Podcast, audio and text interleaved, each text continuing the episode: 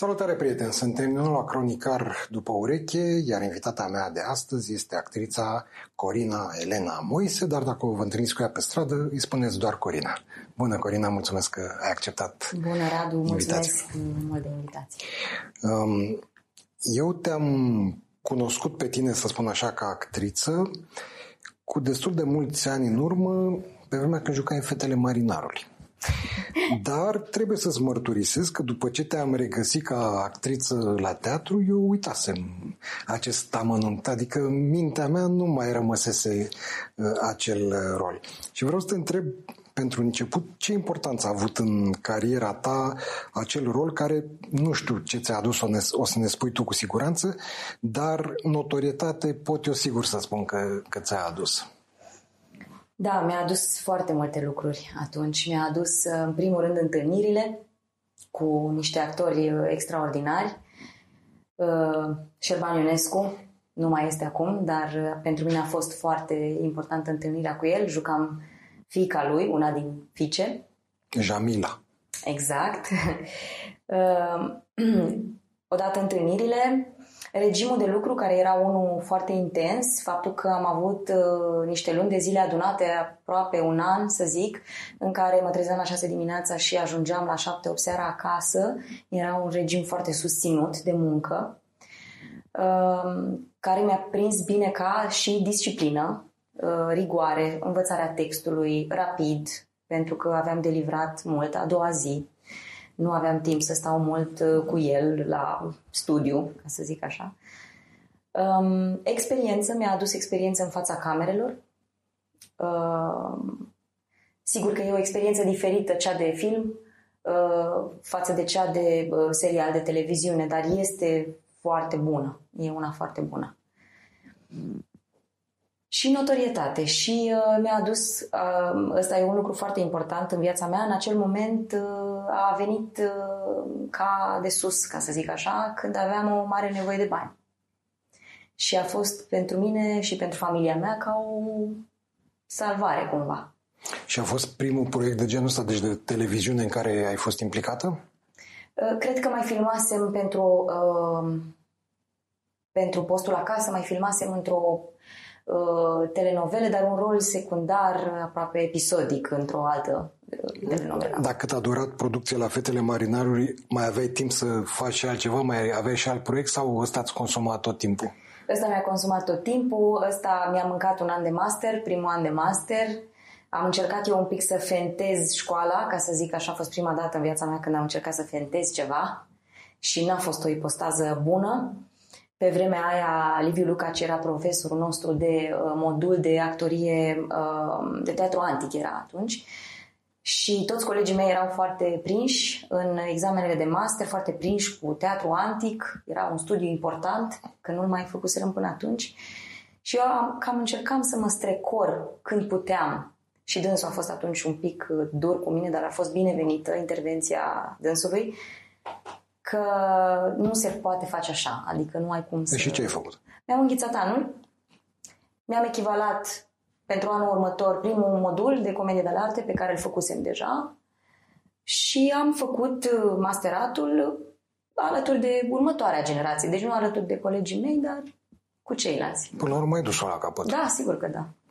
Și din punct de vedere actoricesc, a fost solicitant acest proiect? Rolul?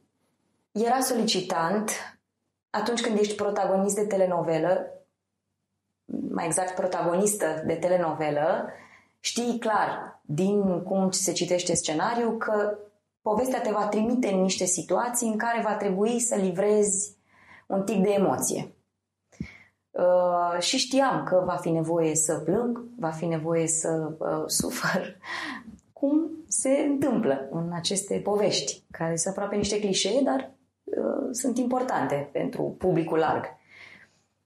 Și da, din punctul de vedere mi-a dat o, a fost o provocare că uneori se stătea toată ziua, așteptau, se, se filma pe bandă rulantă și când ajungeam la o secvență de emoție, toată lumea credea că o să stăm un pic cu actrița. Trebuie luat o pauză, trebuie discutat cu regizorul, ca să ajungă la intensitate să dăm rec și să filmăm. Dar am avut foarte multe momente de, nu știu ce era, inspirație, intuiție, nu știu ce era, că se dădea rec uh, și nu era nevoie de nimic și... Adică ți din prima. Da. Și echipa se obișnuise un pic cu chestia asta. Era bine, era plăcut. Adică era plăcut să, să simți că ai respectul unor oameni care făceau parte din echipa tehnică, dar simțeau că nu pierd timpul cu mine. Da, și acolo în televiziune e, e pe repede înainte, adică exact, nu avem timp regim... de tras sute de duble pe fiecare scenă. Exact. Dar uite, asta e curiozitatea mea uh, personală. Uh, există actori, actrițe care poate, pot să plângă la comandă, să râdă la comandă, dar la modul cât se poate de real, adică să înceapă așa să șiruiască lacrimile pe față. Da. Se Poți? poate. Deci nu sunt trucuri de asta că vine asistentul de regie cu o ceapă acolo și... Ei, se practică și asta, asta cu ceapa. E adevărat mă că n-am fost martoră, dar e am mai legendă, auzit, mai da, da. Uh, dar cred că se practică și cu lacrimile artificiale. Știu că am avut la machiaj uh, o, uh, un make-up artist, o doamnă foarte bună și foarte pasionată și mă machia foarte bine la un film pentru secvențe de plâns. Eu nu m-am așteptat. Și mă machia pentru secvențe de plâns și când aveam secvențe de plâns venea și mă întreba vrei să te ajut? Și ziceam nu, mulțumesc, dar dacă va fi nevoie o să spun. Deci ea era pregătită, ei sunt pregătiți. Păi asta la film, la unde film. poți, dar la, la teatru, la nu teatru mai poți. Nu mai poți. Uh, uneori nici nu se văd lacrimile de pe, din public, lacrimile până pe scenă. Sunt alte lucruri care traversează drumul, cred eu. Că cred că e ceva care ține de relația dintre personaje, uh, felul în care s-a abordat situația intens, dacă s-a abordat corect până în, în punctul în care se întâmplă, uh, glasul, vocea, ținuta. Sigur că eu n-am lucrat niciodată din exterior spre interior, tot timpul s-a întâmplat uh, invers și întâi trebuie să se întâmple înăuntru meu ca să uh, iasă și afară. Nu știu să explic mai bine. După acest proiect, eu, un altul de aceeași magnitudine nu cred că ai mai avut de televiziune. De televiziune, nu. În schimb, ai fost destul de prezent în filme. Da, mi-aș dori să fiu mai prezentă decât am fost, dar sunt recunoscătoare, da. Dar n-ai întâmpinat cumva reacții de genul, nu, tu că ești cu telenovelele, nu... Că nu a, am auzit, mi s-a spus lucrul ăsta, adică nu, e, nu vine de nicăieri așa. Da, nu e o... Nu e exclus să existe prejudecata asta. Uh, dar cred că eu am avut o pauză lungă uh, între telenovele și între telenovelă, momentul în care s-a difuzat telenovela. Cred că și asta e important, că e telenovelă, nu telenovele. Probabil dacă ai fi avut așa o serie de 10, te-ai fi consacrat cumva Da, și, și era acolo mai greu. a fost uh, un punct de cotitură în viața mea profesională, să zic. După Fetele Marinarului am mai primit o ofertă pentru alt post de televiziune, dar uh, întâmplarea fericită pentru mine și poate nefericită pentru ei a fost că era tot un personaj de mm, origine arabă. Era tot o fată cu văl, cu poveste de tipul ăsta și am refuzat uh, politicos uh, crezând că e suficient. Probabil că și-ar fi pus amprenta prea puternic pe da, imaginea ar fi fost ta. Greu. Ar fi fost și mai greu și a fost, n-a fost ușor să iau decizia pentru că Probabil televiziunea că era tentant. e tentantă. Da. Uh, și uh, totuși am zis stop, o să-mi duc masteratul până la capăt, o să intru în zona asta de teatru. Îmi doream mult să fac uh, mai mult teatru atunci după și uh, așa am făcut. Și cu filmele, cum e? Deci ai avut niște roluri importante, cel puțin din punctul tău de vedere. Da, am avut câteva roluri importante. Uh, Cred că am avut uh, două roluri principale. Până acum, uh, al doilea încă nu a ieșit. Am văzut un montaj, sunt emoționată că va avea premiera undeva în toamnă. Să vedem. Și nu poți să ne spui nimic? Ba da, pot să vă spun câte ceva. Nu cerem să ne dai spoiler, Da, da, dar sigur, măcar sigur. despre ce film e, cine îl face. Uh, filmul este sem- semnat uh, Ciprian Mega. Uh, a mai făcut uh, gra- glasul care strigă în pustie. uh, sau urlă în pustie, nu vreau să... Așa. Um, este preot, dar face, scrie scenarii de film, face film, e foarte pasionat și uh, scrie despre apropo de filmul pe care l-am văzut și ce, a, și ce am apucat să lucrez eu cu el, uh, scrie mult despre viața lui și despre momentele cu care el s-a întâlnit. E, a, fost, a fost foarte frumos, a fost o întâlnire foarte bună, foarte frumoasă pentru mine. Deci filmările s-au încheiat, acum e în postproducție. Da, exact. E în ultima fază de postproducție și... Uh, Titlul știm?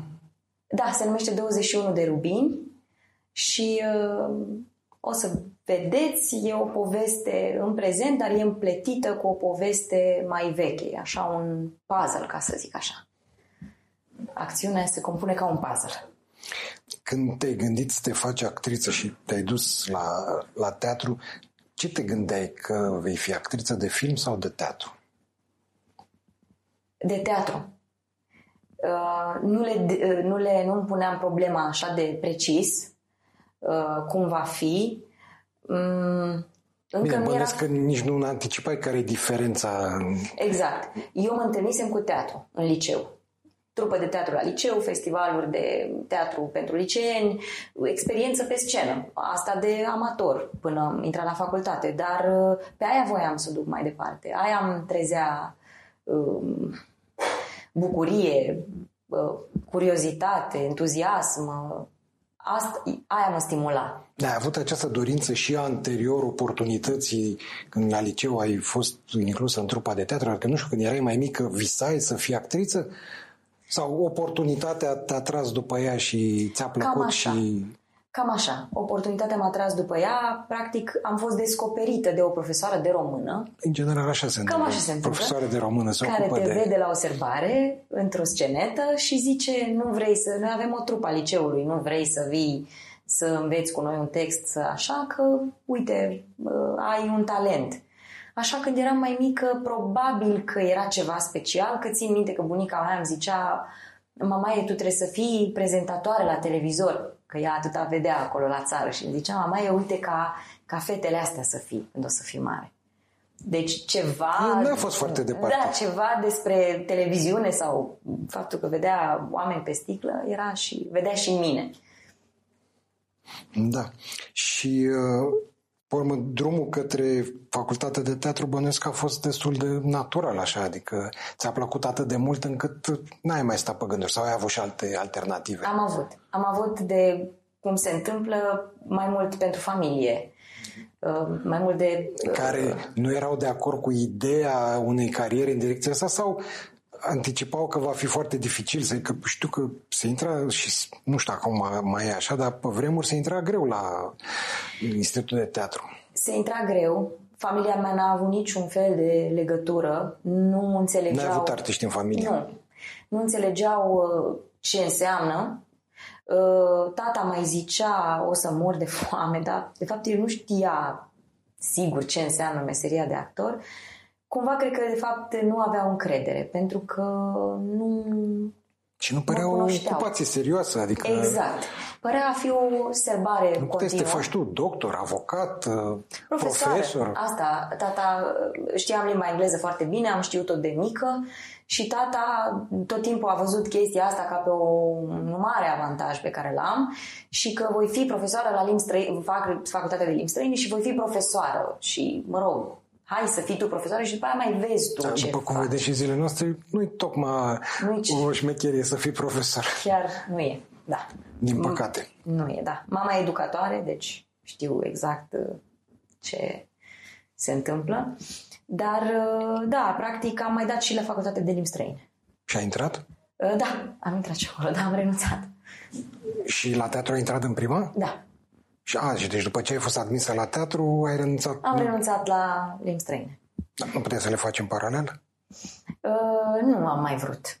I-am anunțat pe părinții mei. A fost un pic de uh, confuzie în seara în care s-au dat rezultatele, pentru că era, tata era foarte bolnav atunci. Uh, uh, se anunțaseră rezultatele și o colegă de liceu care și ea e actriță acum, e Smaranda Caragea, a intrat cu un an după mine, m-a sunat atunci și mi-a zis, băi, a intrat, dar a intrat la cutaxă, ești prima de la cutaxă. Și zic, ok, e, e bine, e bine chiar și așa. Și știu că m-am dus, m-am îmbrăcat repede să mă duc la un ATC să văd și eu cu ochii mei și părinții mei între timp își puneau problema ce să facă, ce să vândă, cum să facă rost de bani să-mi plătească taxa. Și am ajuns acolo și eram ultima, de la buget. De fapt. un loc e, da, diferit. dar era linia, era, nu era foarte clară și uh, zic eu, și nu mi-a venit să cred că de fapt uh, nu trebuia să facem niciun efort. Am intrat la buget, uh, am intrat din prima, nu mai conta nimic. Mai ții minte cum a fost admiterea, cine era în comisie, ce ai spus tu acolo, ce poezie? Da, da. Țin minte. Țin minte că eram pregătită cu foarte multe. Cine m-a pregătit? Uh, uh, nu, nu cine m-a pregătit. Eu mi-am, mi-am construit repertoriul. Umblam prin biblioteci. Aveam abonament la bibliotecă și stăteam toată ziua și citeam. Și aveam foarte multe poezii și monologe și povestiri, dar toate duceau în zona asta de dramă. Și am venit pregătită pe dramatism 100%, până și fabula, cred că am zis-o aproape cu lacrimi în ochi. Și știu că m-a plăcut foarte tare domnul Pintea, care mi-a fost și profesor. Da. Am avut o, un prim examen foarte bun, dar al, la al doilea n-am mai uh, fost atât de bună. De asta am intrat. Uh, Asta a, a fost, fost greu. așa ai simțit tu sau ți-au și confirmat a, profesorii a fost ulterior? și confirmat. Uh, știu că profesorul meu de clasă, domnul Florin Grigoraș, care era asistentul domnului Pintea, mi-a spus la sfârșitul anului întâi, mi-a spus asta, că au fost profesori care n-au crezut în mine, că nu m-au văzut la prima probă și așa, n-au crezut în Da, mine. acolo că cum se domnul face? Pintea... Ca un fel de cologiu, după aia vorbesc între ei, ca Da, jurații da, da, și da, ăsta exact. da, ăsta nu, adică nu-i cu note. Uh, cred că se dau și niște note, că erau și niște ateliere, se mai țin și niște ateliere, nu sunt doar examenele care se susțin uh, de actorie. Mai sunt, uh, nu mai știu cum e acum, dar uh, atunci am avut de mișcare, de dans, de canto, de...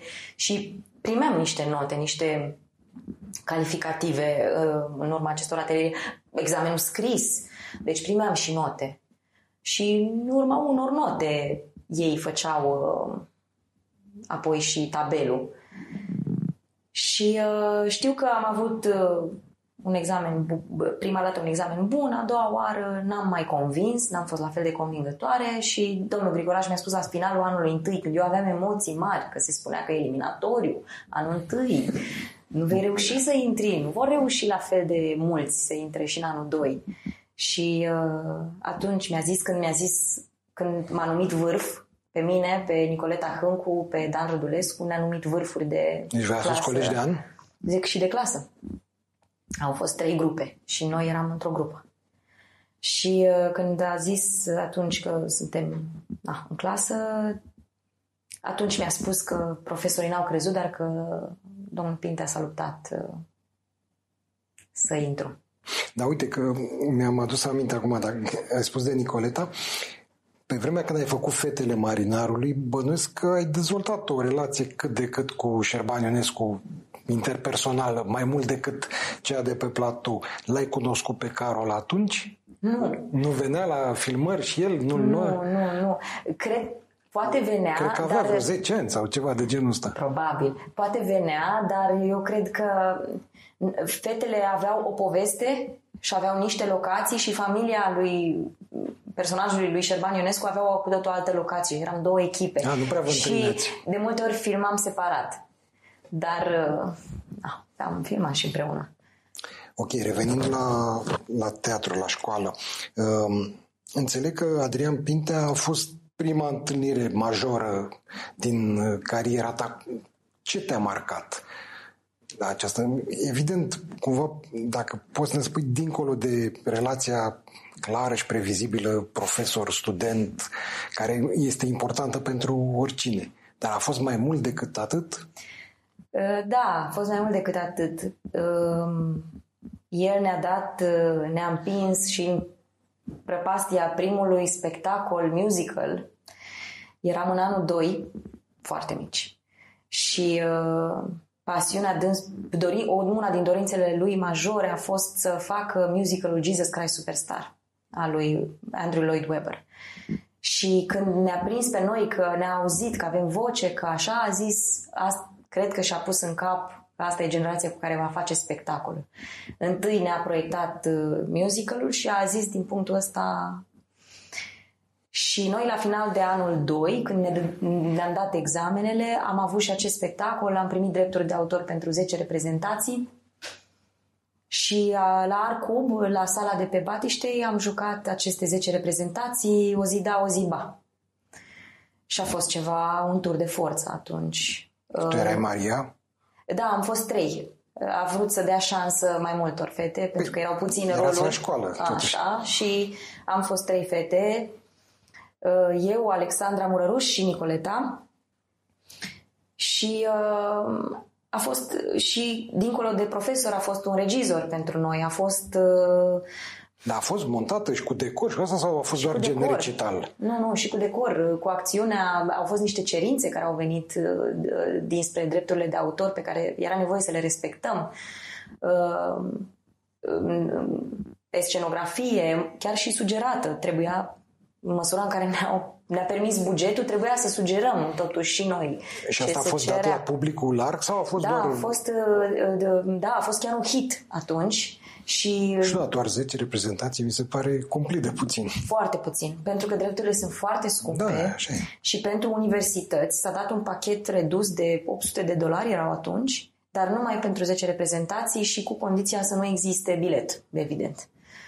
Și uh, de la un spectacol la altul cădea balconul teatrului uh, sălii de la uh, Arcub Batiște. Asta de pe Batiște. Da, da.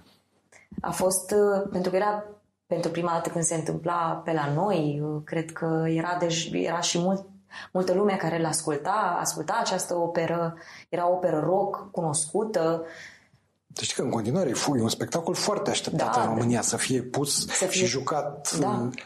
cu consecvență. Da, da, aș fi prima acolo, un public să-l văd, să-l ascult. N-am reușit să-l văd nici în altă parte, nu l-am prins niciodată. Că mai mergem la Londra, mai vedem spectacole, dar... Nici filmul nu l-ai văzut? Ba da, ecranizările le-am văzut, da. Dar nu te influențează într-un mod, să spunem, negativ când e un standard care, nu știu, poate să te sperie sau de împotrivă. Nu știu, când eu nu știu, poate mă teme să văd un astfel de film care, mă rog, are și o notorietate destul de mare înainte, înainte să fac rolul. Acum mă teme foarte tare. Atunci era și inconștiența, erau multe lucruri care veneau la pachet, noi ne și jucam, era și o joacă. Deodată ne uitam ciudat la domnul Pintea care avea așa o miză mare și nu înțelegea că suntem obosiți sau că nu mai avem chef sau că nu ne dădeam seama ce ni se întâmplă. Da, songurile erau traduse? Nu, totul era în limba engleză. Totul? Da. Ah. Da. Foarte interesant. Îmi pare rău că n-am, n-am apucat să-l văd, dar și șansele au fost foarte mici. Da, da. Nu, aveam... Uh, tu de când ai absolvit, ai fost vreodată angajată a unui teatru? Cred în sensul că... de angajat cu contract de muncă? Cred că două săptămâni la Teatrul din Brăila, la Maria Filoti, unde am luat un concurs, dar uh, din cauza unui alt concurs de împrejurări, a trebuit să se anuleze acel uh, concurs și, practic, uh, să mi se încheie contractul. Am, am da, care... l-am încheiat de bunăvoie, adică nu a fost. Dar n-a depins de tine, adică concursul ăsta de împrejurări, tu nu, ai fost doar... Nu avea legătură cu mine. Tu doar ai fost victimă colaterală, am, ca exact, să spun așa. Exact. Atunci a fost singura dată când am fost angajată uh, într-un teatru. Dar totuși ai rămas joci două spectacole, se mai joacă, nu la Brăila? Uh, în acest moment nu s-au mai programat, dar am jucat atunci după concurs pentru că domnul director m-a plăcut și a vrut să rămân cumva apropiată teatrului și am avut un contract de colaborare și am am rămas, am făcut acolo câteva producții. În doi pe un balansor, eu te-am văzut împreună cu Alin Florea. Alin Florea era angajat al teatrului de acolo? Da, da. Pentru era de când că... el era, absol- cred că de când a absolvit facultatea. Dacă el era prezent în mai multe, în mai multe spectacole. Producții, da, da, da. Oricum, un teatru foarte frumos. Ca și clădire, ca, Foarte frumos, ca da. scenă, unde una dintre cele mai frumoase din țară. Foarte frumos. Și atmosfera e bună de repetiție acolo. Um, Când vii de la București și te duci și lucrezi într-un alt oraș, e foarte binevenit ritmul de acolo, că faci doar asta. Și e bine. Adică nu-i tumultul ăsta de aici. Da, nu-i fuga, nu-i alegătura, nu-i stresul. Sunt oamenii mai calmi. Da, da, da. Așa. e. Deci tu cumva ai fost freelancer sau ești în continuare... Am fost și sunt, da, Chit freelance. că au fost perioade când aveai niște, să spunem, anga- proiecte oarecum stabile, n-ai avut uh, statutul ăsta de angajat permanent uh, al unui teatru anume. Dar uh, cum percepi tu, că știu că e- ești implicat în ambele zone, cum vezi tu teatru independent? Of, doamne, mă doare așa tare. Parcă nu vreau să zic o... Nu vreau să zic ceva, dar mi se pare că... Sper să nu se piardă teatrul independent. Dar care ar fi definiția teatrului independent? Alta decât teatru nesubvenționat de Teatru stat. nesubvenționat de stat, teatru care se uh, întreține din propriile venituri, care sunt foarte mici, uh, teatru sărac, uh, um, teatrul care um, face și o cauză din, uh, din faptul că poate supraviețui și poate juca cu resurse puține. Um, Da, în mod limpede, cel puțin la noi, cum sunt uh, aranjate lucrurile în, în societate, uh, un astfel de statut e prohibitiv. În mod clar, uh, lipsa subvenții face imposibile o gamă largă de spectacole care nu pot fi puse în astfel de, în astfel de teatre. Adică e o limitare destul de drastică a nu știu, paletei de genuri și de spectacole care pot fi abordate. Absolut. Um, Știu că există niște programe care finanțează, dar uh, nu finanțează numai teatru și atunci trebuie să fii dintre cei norocoși care... nu, da, finanțează tot la nivelul ăla. Adică Da. nu-ți dă nimeni la un teatru independent 150.000 de euro să faci nu știu ce superproducții. Nu, nu, nu, nu.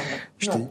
Da, uh, zic așa, pentru proiecte micuțe, Da, de deci subvențiile astea ajută limitat, să facă durată mai multe limitată. proiecte micuțe. Exact. Da, din punct de vedere al actorului care este implicat în astfel de proiecte, e o diferență între spectacolele pe care le joci în teatrele mari și cele pe care le joci în teatrele mici, dincolo de diferențele de natură, ce text, ce tip de spectacole, tu ca și prestația actorului, simți vreo diferență de vreun fel? Nu, eu ca și eu despre mine vorbesc, publicul care intră în sala de teatru de stat sau publicul care intră într-o cafenea sau într-un teatru, într-un spațiu independent, e același public pentru mine, e la fel de important.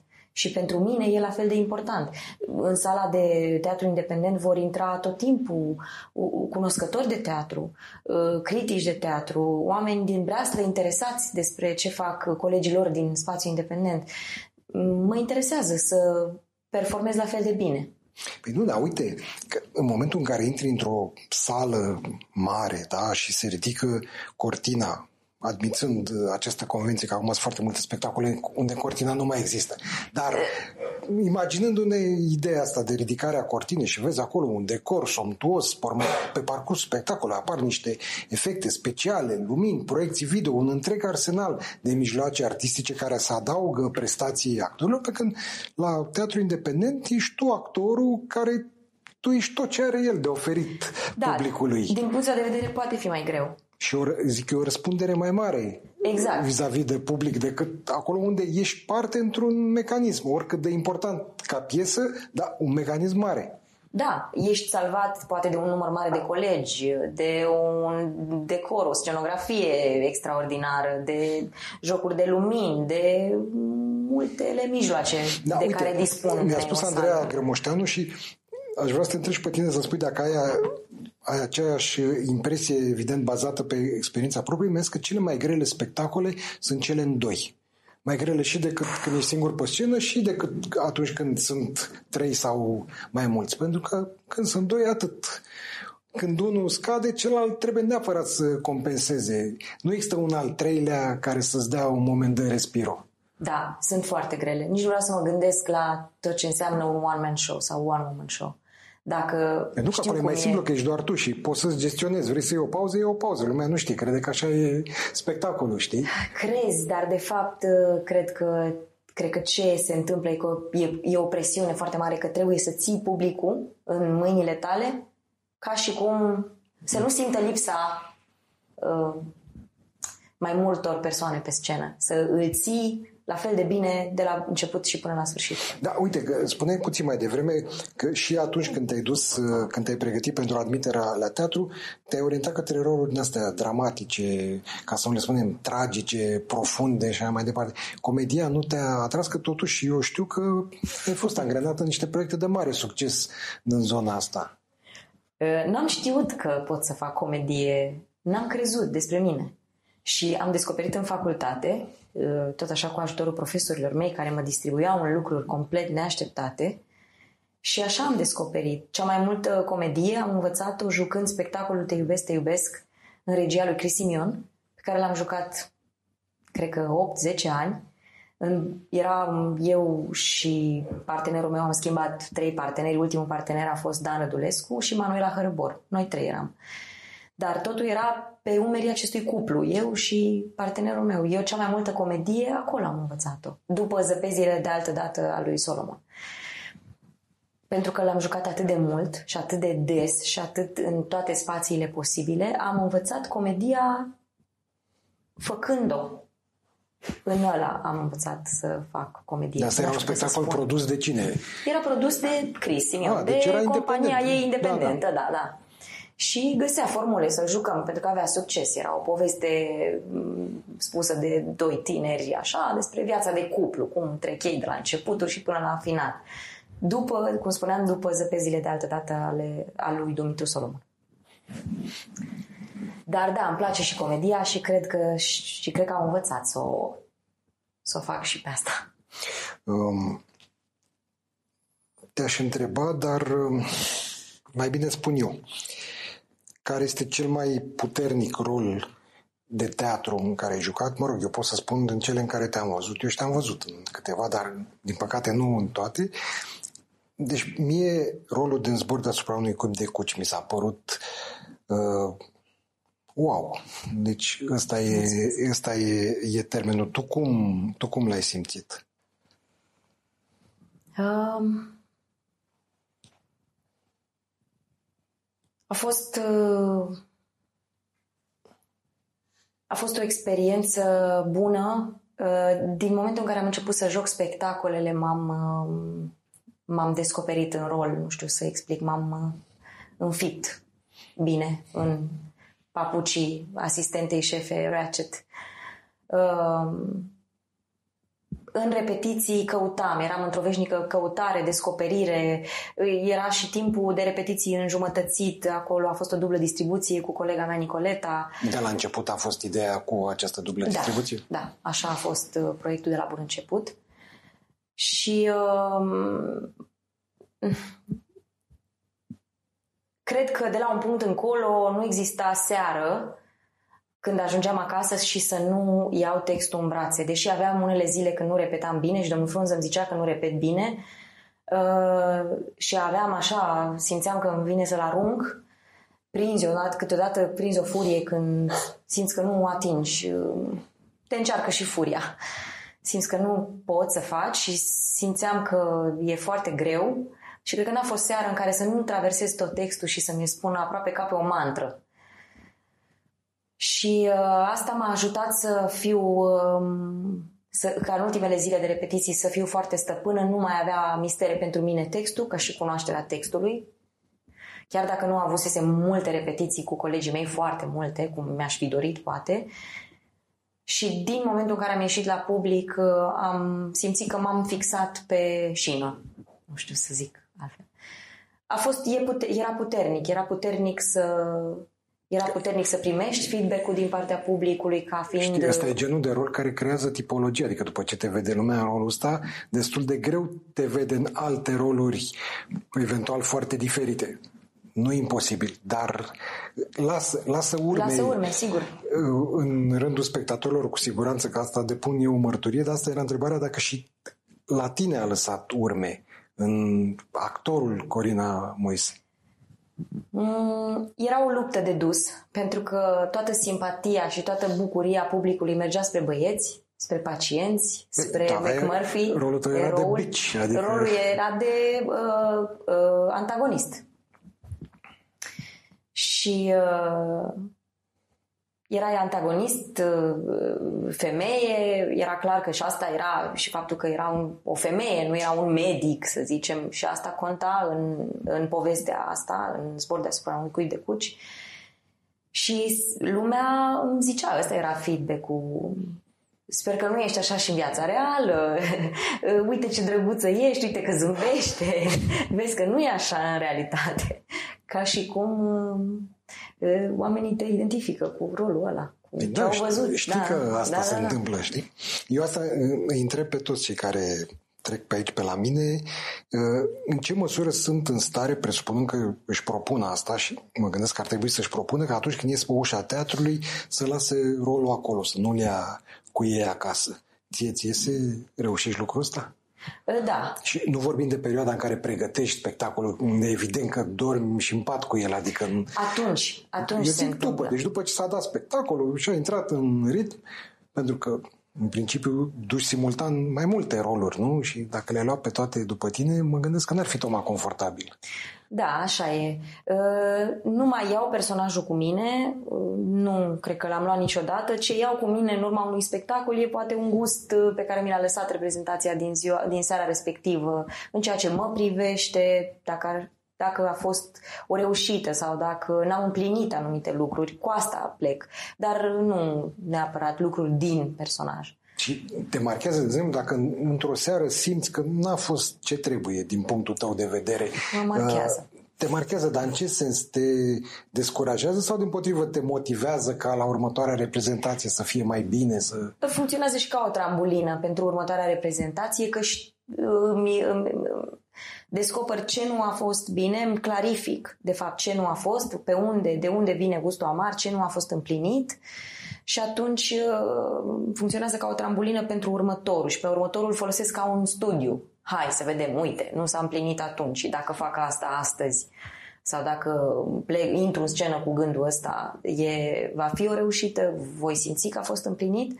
Și de multe ori se întâmplă să da, tu știi că asta e o problemă în care este de fapt doar a ta și cel mult a colegiului. Adică publicul foarte rar se întâmplă să sesizeze lucrurile astea, mai ales că în general marea majoritate a spectatorilor vin o dată la spectacol și n-au termenul de comparație. Dar chiar și cei care vin de mai multe ori nu sesizează chiar toate nuanțele astea pe care, mă rog, tu le simți cu totul și cu totul altfel. Da, știm asta, toți actorii știu dar asta, dar totuși, da, Totuși, da. Sigur, nu atât de tare, pentru că e exact cum spui, până la urmă nu știe multă lume cum era, cum ar fi fost și mai bine.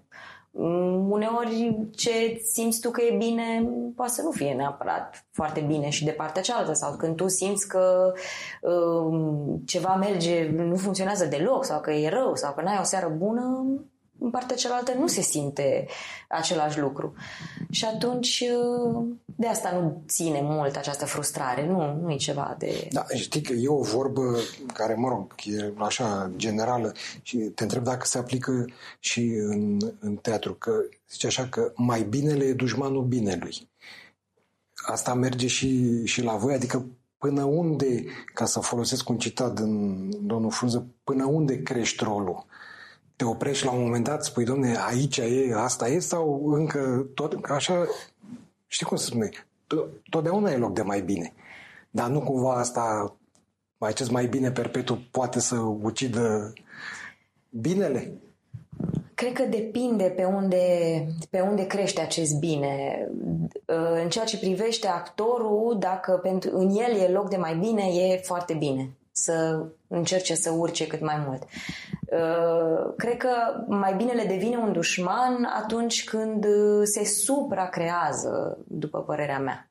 Când uh, apar detalii sau lucruri de care nu e nevoie, că povestea e, stă în picioare suficient cu ce este. Când, nu știu, unii regizori simt nevoia să supraexplice sau să folosească artificii scenice în plus, care pot să fie tautologice, cred că atunci devine mai binele din mintea creatorului, devine dușman al binelui. Un alt rol, din punctul meu de vedere, foarte, foarte puternic și foarte solicitant și tot din zona asta e sora Aloysius din Îndoiala. Un, un spectacol, din nou, foarte, foarte puternic și care sunt curios cât timp îți ia sau mai bine zis, cum te pregătești să intri în acea stare? Că este o, o stare care nu e comună. În, în general, nimeni nu e așa în da. viața de zi, tu cu atât mai puțin. Uh, cum faci să te, să te motivezi? Um, în primul rând plec de la premisa că dacă autorul a scris uh, povestea asta și e o poveste populară și celebră și e făcută de mulți alți artiști, cu siguranță e o poveste excepțională și e o situație excepțională pe care o descrie. Și atunci și starea în care eu poate nu e corect folosit. Și noi, artiștii, cei care construim spectacolul, trebuie să îi acordăm acest excepțional. Și anume să ne montăm în așa fel încât să dăm toată importanța din lume acestor personaje, acestei situații. Uh, la îndoiala, eu mai făcusem textul ăsta. Odată am jucat-o pe Sora James la Eugen Gemant la Brăila, primul spectacol pe care l-am făcut la Brăila după concursul cu pricina uh, și am jucat-o pe uh, profesoara tânără. Acum a fost o surpriză că a venit spre mine această propunere. Nu am crezut că e posibil, uh, pentru că piesa e scrisă pentru o femeie în vârstă, dar mi-am asumat un rol de polițist. Pentru mine asta a fost. Uh, cred că ea e o polițistă. Uh, sora Aloysius uh, tratează această situație cu care se confruntă la liceu uh, ca un detectiv care caută indicii, caută mărturii ca să elucideze acest mister. Pentru ea nu e un mister. Da, dar e o miză personală totuși. Ok, deci nu este ca un detectiv care, mă rog, asta e, are în job description, trebuie să elucidăm misterul. Nu, nu, ea, da. ea nume foarte personal. Da, pentru că pentru ea, uh, din plecare, acest preot uh, este vinovat. Nu, nu caută doar să dovedească exact. public. Ea concluzia o are. Da, concluzia o are. Da. Ea uh, a prins criminalul, trebuie să uh, găsească dovezile ca să-l poată face public. Da, eu de fapt asta încercam să te întreb și nu-mi găseam cuvintele. Te montezi într-o astfel de stare încât, nu știu, când te uiți acolo la Joe Costin cum își privește unghiile care sunt lăcuite, da? da. Nu-ți vine să-i dai cu rigla peste, adică nu ajungi într-o stare de asta care... Uh, ba da, ba da. Să ai și acest impuls... Uh... Ba da, e clar că pe undeva uh, am și din mama mea ceva, mama mea care e educatoare, deci cumva prin natura meseriei am fost un copil de profesor și știu ce înseamnă să um, fii un copil de profesor, știi ce înseamnă când uh, profesorul știe adevărul, el e mai presus de orice, el uh, deține adevărul și simte nevoia să corecteze tot timpul. Și da, exista și asta și cred că și de acolo am multe lucruri pe modelul mamei mele, văzând-o, dar lucruri care s-au așezat, nu am apelat la ele, nu m-am nu le-am Asta căutat. te gândești acum, retrospectiv. Da, da, nu le-am căutat. Eu pur și simplu, de exemplu, verișoarele mele care au văzut spectacolul și au zis mamă, o recunosc pe mama ta. Și, uh, da, da, să-i pur le așa. Da, pe asta vreau să zic că pentru mine a fost uh, ca o explicație uite că sunt lucruri pe care le-am folosit din... Da, uh, textul, logica textului, asta e pentru mine important, situațiile să le înțeleg bine și să le acord importanța maximă. Hai să schimbăm un pic registru și să vorbim despre un spectacol care a fost practic primul uh, spectacol, cel puțin în care te-am văzut eu, dar nici nu cred să fi fost altul, imediat după prima perioadă neagră din pandemie. Deci după anul 2020 uh, ați făcut California Suite la un proiect, înțeleg, total independent. L-ați făcut voi, o mână de oameni, a fost inițiativa voastră și pe, pe riscul uh, vostru și care eu cel puțin când l-am văzut nici măcar nu avea titlu pentru că am înțeles ulterior că au fost niște probleme cu drepturile de autor până s-au obținut. Da, nu ținea de noi aspectul da. ăsta și noi am... Uh... Și era, nu știu cum ați spus, surpriză sau ceva de genul ăsta. Da, cei de la un teatru mai promovează unele premiere mai mult uh, ca o idee de marketing. Primele reprezentații, avantpremierele, le numesc avantpremiere surpriză și nu dau titlu până nu... Da, am înțeles că voi oricum n-ați fi putut să dați titlu. Da, că, în situația că noastră nu am fi putut în nu acel erau moment. încă toate astea. Uh, deci, asta este o comedie, da? Deci da. cu totul și care eu am remarcat, ceea ce, mă rog, nu era chiar uh, o premieră, dar aveați o poftă de a juca extraordinar. Textul, mm, piesa nu e o piesă foarte complicată, nu presupune, nu-ți bagă mintea în clinciuri sau mai știu eu ce. Deci este o comedie cinstită în care râzi cu lacrimi, dar în care voi, actorii, jucați cu o poftă nebună. Deci asta conjugat și cu perioada pe care o traversasem și că era prima uh, reprezentație după nu știu cât timp, dar uh, ideea este că nu s-a oprit acolo, adică n-a fost numai așa o, o, un bulgăre de spumă, ci continuă. Că, înțeleg că jucați în continuare cu mare succes. Da, da, se joacă cu succes uh, și nouă ne face foarte mare, mare plăcere pentru că s-a jucat atât de des, deja a devenit, uh, eu, a devenit o plăcere, nu, nu mai scade, nu mai scade sub un anumit nivel. Uh, avem succes, ne place, ne, ne dă poftă, asta e. Asta a fost primul proiect al lui Andrei ca regizor? Da, a fost primul proiect. El s-a simțit mai capabil să înceapă cu asta, în primul rând că erau puțini actori și în al doilea rând pentru că el a făcut acest text la uh, școală. Deci îl știa. Da, știa și jucase uh, în două dintre scene la o regie. Și atunci lor le-a ieșit foarte bine acest examen, uh, nu s-a legat ca ei să, jura, să ducă spectacolul și în alte spații și când a venit 2020 și stăteam pe gânduri, Nicoleta a venit cu ideea uite ăsta pe care l-ați făcut voi atunci, că ce bine ieșise, nu vrei să încerci să-l faci și cu noi? Și a zis, ok, hai să vedem. Textul nu-i cine știe ce, dar aș ști să-l fac și cu niște actori buni, cred că îi putem, îl putem urca destul de bine. Și așa a fost.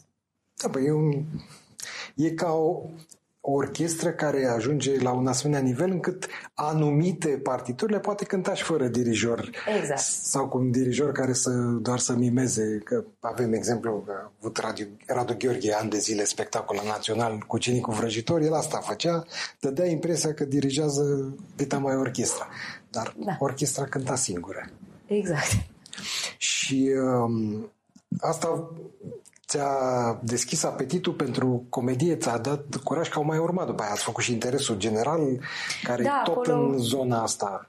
Acolo a fost uh, o miză mai mare să uh, lucrăm un text de baranga. A fost un concurs, de fapt, și proiectul a fost ales. Uh, au fost trei proiecte care au fost finanțate în anul respectiv și... Uh, atunci juriul de concurs uh, a considerat că e foarte interesant să se lucreze un baranga așa cinstit, să vedem dacă el uh, e valoros, ar mai fi valoros ca dramaturg și sau nu.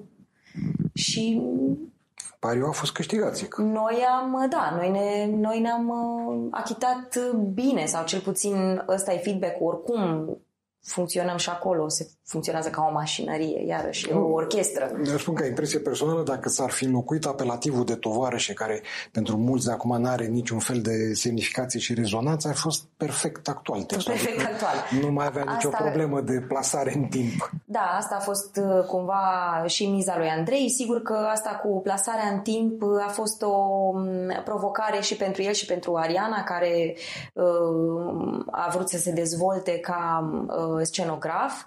Uh, zona asta de costum, de uh, scenografie, de elemente, da. da, da, da, ne și place mult uh, partea asta retro uh, și da. S-a văzut. Da. Din păcate, timpul s-a scurs mai repede decât uh, ne-am fi dorit. Poate vom avea ocazia și altă dată să povestim, că mai sunt multe lucruri de spus. Îți mulțumesc foarte mult. Și eu mulțumesc mult. Doamnelor și domnilor, vă mulțumesc pentru atenția cu care sunt convins că ne-ați urmărit și până ne vedem data viitoare, țineți minte că viața fără teatru e ca împărțirea la zero, fără sens. thank you